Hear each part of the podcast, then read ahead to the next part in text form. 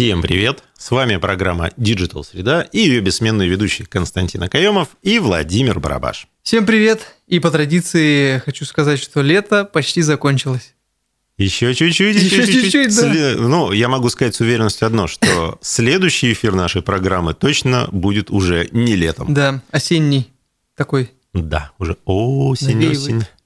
Сначала перевернем 3 сентября календарь. Обязательно. А потом обязательно. Знаменитый Шафутинов день. Надо будет сюда мем вырезать, чтобы он так выглядывал.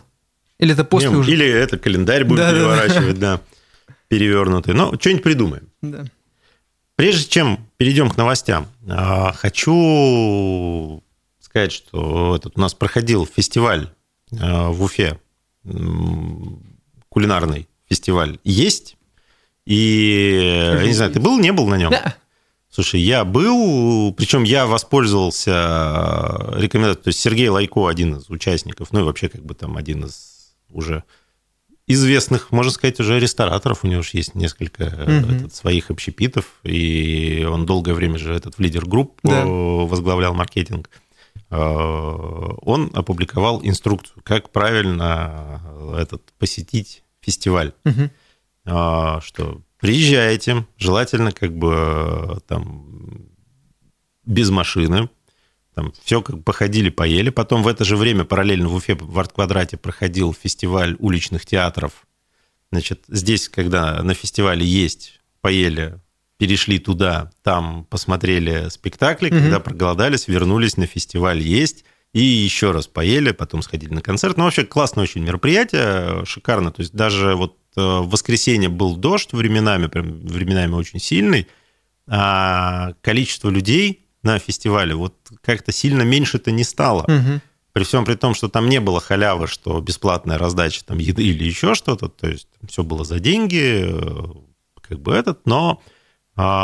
люди с удовольствием шли, шоу-программа там постоянно работала, ведущие что-то рассказывали, кто-то что-то танцевал, пел, куча точек, там, по-моему, больше 100 заведений общепита участвовал в этот. По подсчетам, это крупнейший фестиваль кулинарный, фестиваль еды вообще в Поволжье. Ну, наверное, одно из крупнейших мероприятий уже можно смело замахиваться в России. Поэтому... Очень замечательно все прошло. Мы сделали все как в инструкции. Единственное, я все-таки поехал на машине, потому что я алкоголь не пью, мне не лимитировало это. А так все сделали. То есть мы сходили с детьми туда на фестиваль, потом на спектакли эти, на уличный театр, потом вернулись опять на фестиваль. Ну, то есть все прямо от фестиваля по полной. Поэтому классно, зря не сходил. Кто не сходил, кто сходил, я думаю, всем понравилось. Кто не сходил, следите за анонсами. На следующий год? Да, готовимся на следующий год. Я думаю, что организаторы сделают еще мощнее, еще круче, еще веселее. За организацию, идейный вдохновитель всего, это Сергей Белкин, отдельный респект ему. Михаил Кумпан, который тоже один из основателей этой всей истории. Круто, замечательно, классно, что у нас в городе есть такая событийка. Теперь к новостям. Фильм «Барби» начнут показывать в российских кинотеатрах с 9 сентября. Студия Red Hat Sound завершила озвучку ленты для кинопроката в России. Такая полупиратская будет история. Да. Замечательно. Гамарджоба Барби. Смотреть я, конечно же, не буду. Слушай, я могу сказать так, что сейчас это один из самых кассовых голливудских фильмов, и у студии, которая это кино запустила, это вообще самый кассовый фильм в ее истории. За время проката они собрали уже более 1 миллиарда 300 миллионов $300 миллионов в прокате. То есть прям... Это же культурные коды, это же Барби, ну и вообще вся эта история с куклами, она же существует уже не то чтобы 10-20 лет, то есть это такая устойчивая история на десятилетия. То есть не то, что современные девочки знают, кто это, но их мамы знают, сами играли, и возможно, мамы застали период, когда в советское время не так было развито, то есть это было не у всех, но начиная с начала 90-х Барби хлынули вместе со всем, что западным культурным продуктом хлынуло в Россию. Но в западном мире на Барби выросло прям вот действительно. Там, и современные бабушки, они уже тоже играли в детстве в эти Барби. То есть ну, это да. прям вот культурный слой, связывающий поколения. И поэтому фильм... Я не знаю, о чем фильм. Ну, понятно, что там о Барби, да. Я его не смотрел. Все, что я о нем знаю, это сводки новостей и... Ну, статистика как бы там его выхода. И тот ролик, который все видели. Тизер, но это культурный слой. Это прям... И классно, что все-таки его у нас тоже покажут. Я думаю, что у нас его тоже много будет. Ну, посмотри Чебурашку, который... Вот, ну, кстати, вот удивительно, да. Кто бы что ни говорил, но на него много людей ходило. Да, не было такого, что там вот, что-то непонятное сняли, выпустили. Было. Ну, это, я думаю... А в книге было лучше. Да, это вот эти вот, да, как их называют, не знаю. Но с точки зрения масс-культуры классно залетело. Конечно. И я уверен, что Барби тоже. Потому что это действительно массовая культура, на этом выросли поколения. Ну, пойдут. Идем дальше. Списание Wildberries денег с удаленных карт признали незаконным. Компания нарушила закон о защите прав потребителей. Для тех, кто не в курсе, некоторое время назад появилась скандальная история о том, что люди удаляли из личных кабинетов данные своих банковских карт, а потом обнаруживали, что Wildberries продолжает с них списывать деньги. А за что списывают-то? Неважно, за товар, просто... за еще что-то. Угу. Важно то, что этой карты в личном кабинете нет.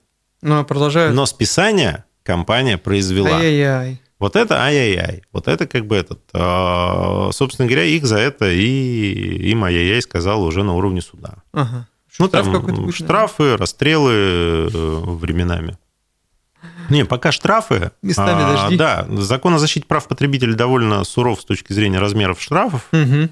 Поэтому, с другой стороны, пока с точки зрения размеров Wildberries и их оборотов, это штрафы мизерные и незначительные. Ну, понятно, да, что у них там... Но если они не приведут сейчас это все в соответствие, штрафы будут больше. Ну, в большем количестве, потому что, да, у нас непрецедентное право, там суды не ориентируются на решения других судов, но посматривают.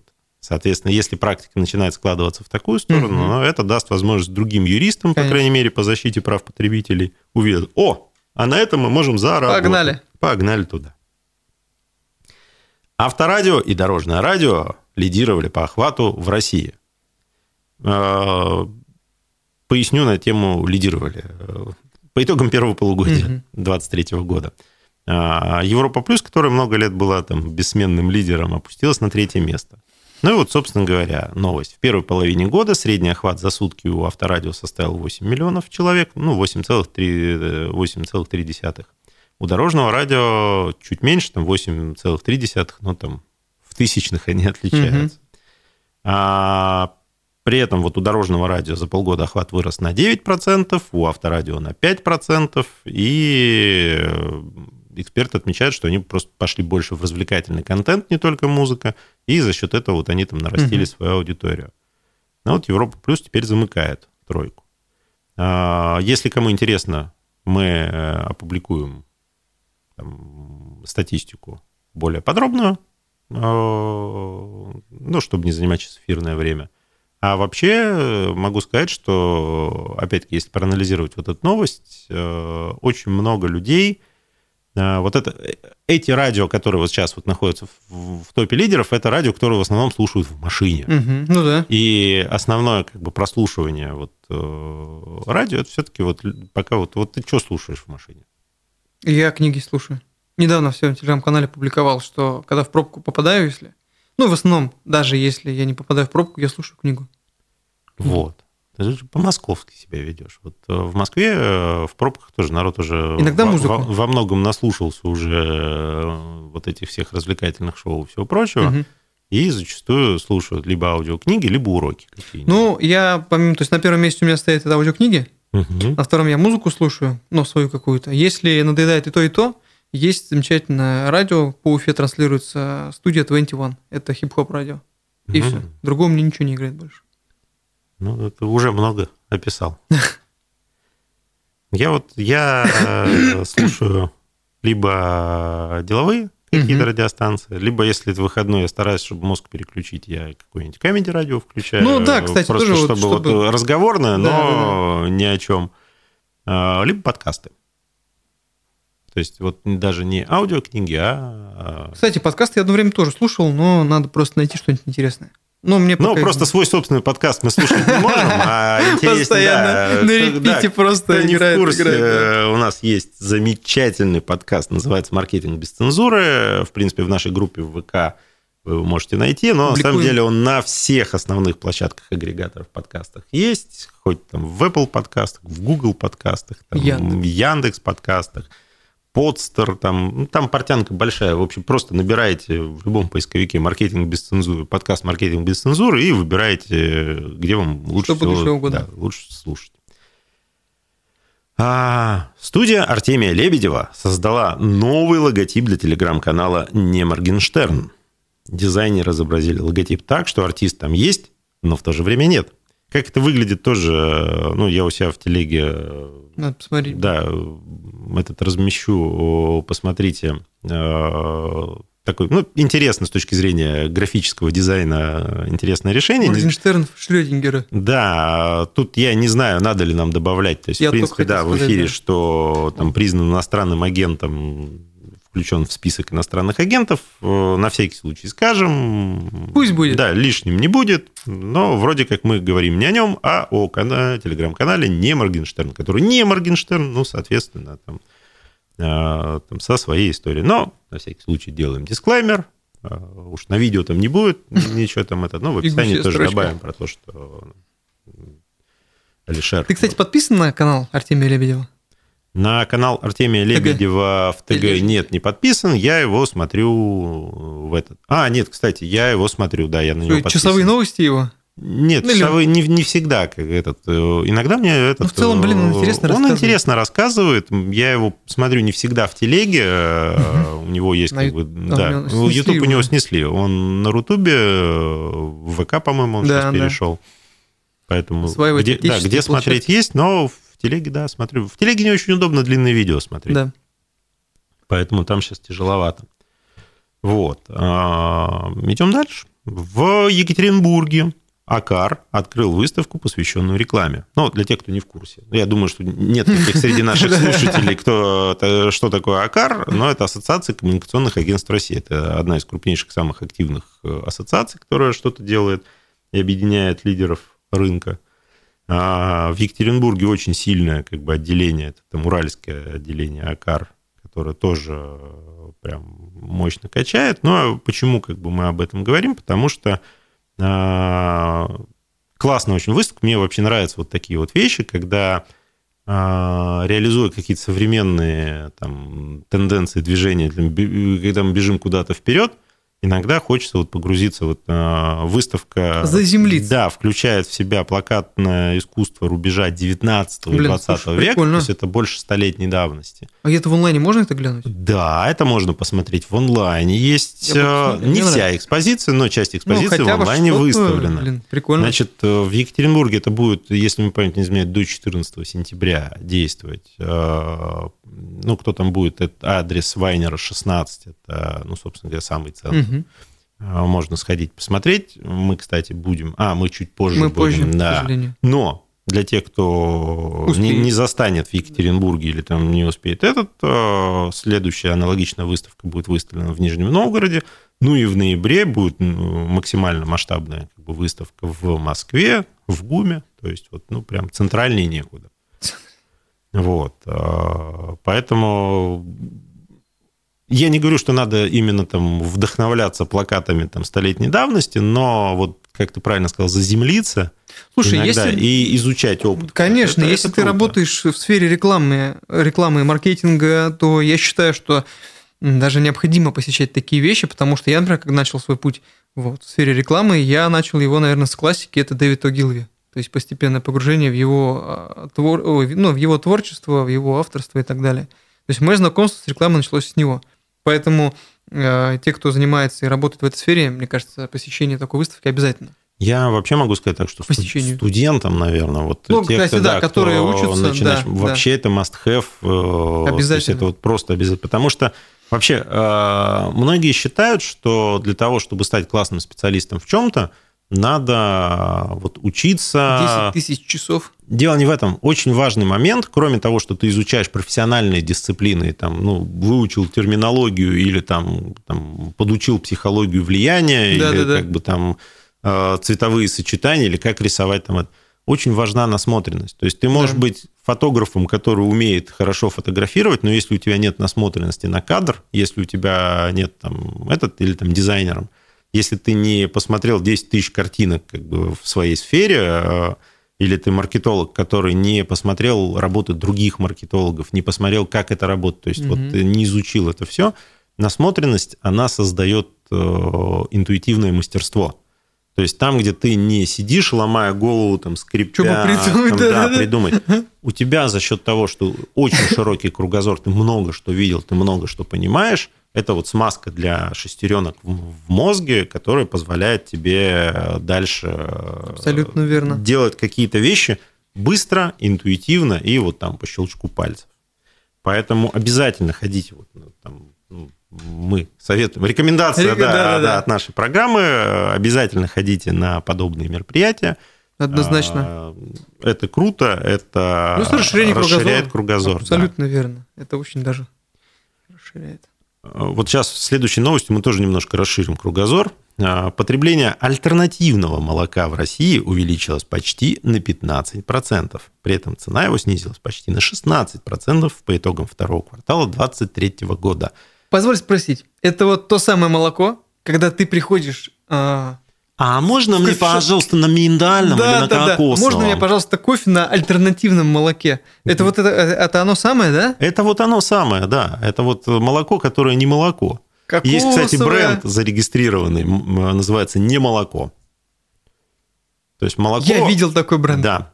А что там внутри? Не молоко. Не молоко. Ну, там то самое миндальное молоко, кокосовое молоко, да. там, овсяное молоко. Господи. Мне страшно представить, как его добывают. Да, дуэт овес, наверное. Просто вот так. И миндаль. Слушай, на самом деле, ну, действительно существует проблема, что людей с непереносимостью лактозы довольно много. И сейчас все больше и больше. То есть статистика неумолимая, она показывает, что у нас с каждым поколением количество людей с непереносимостью лактозы увеличивается. Вот.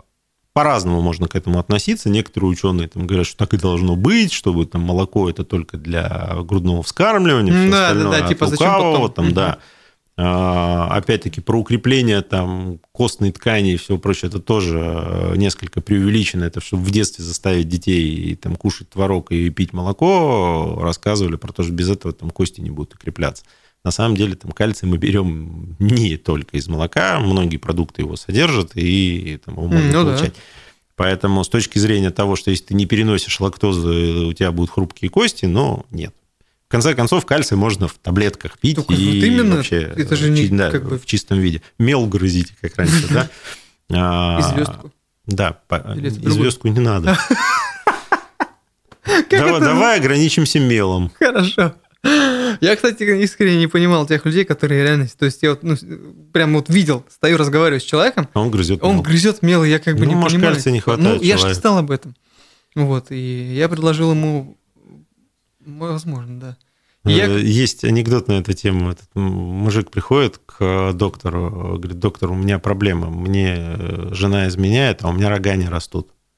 Он говорит, милейший, но это же так, слух, это ну просто это шутка разговора. Ой, говорит, слава богу, а я думал, у меня кальция не хватает. Да-да-да. Может, как бы человек грыз мел, волновался, что кальция не хватает.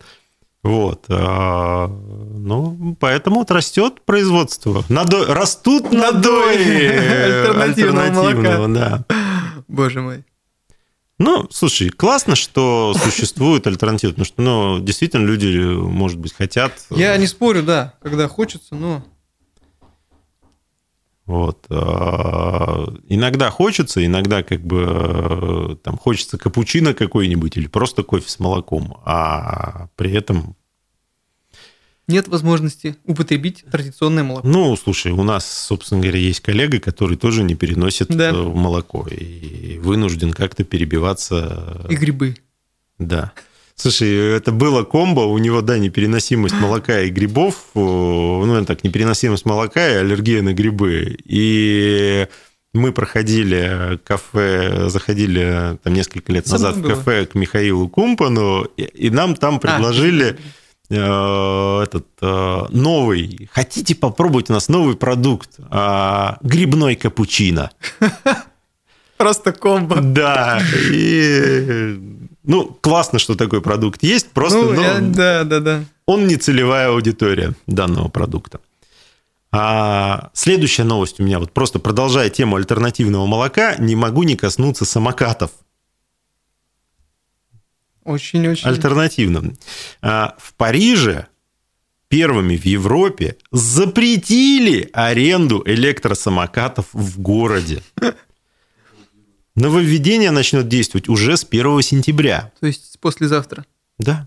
Решение о запрете было принято по итогам городского референдума по вопросу использования электросамокатов. В этом референдуме приняли участие более 100 тысяч парижан, и 89% проголосовавших высказалось за то, чтобы к черту эти электросамокаты. Электросамики.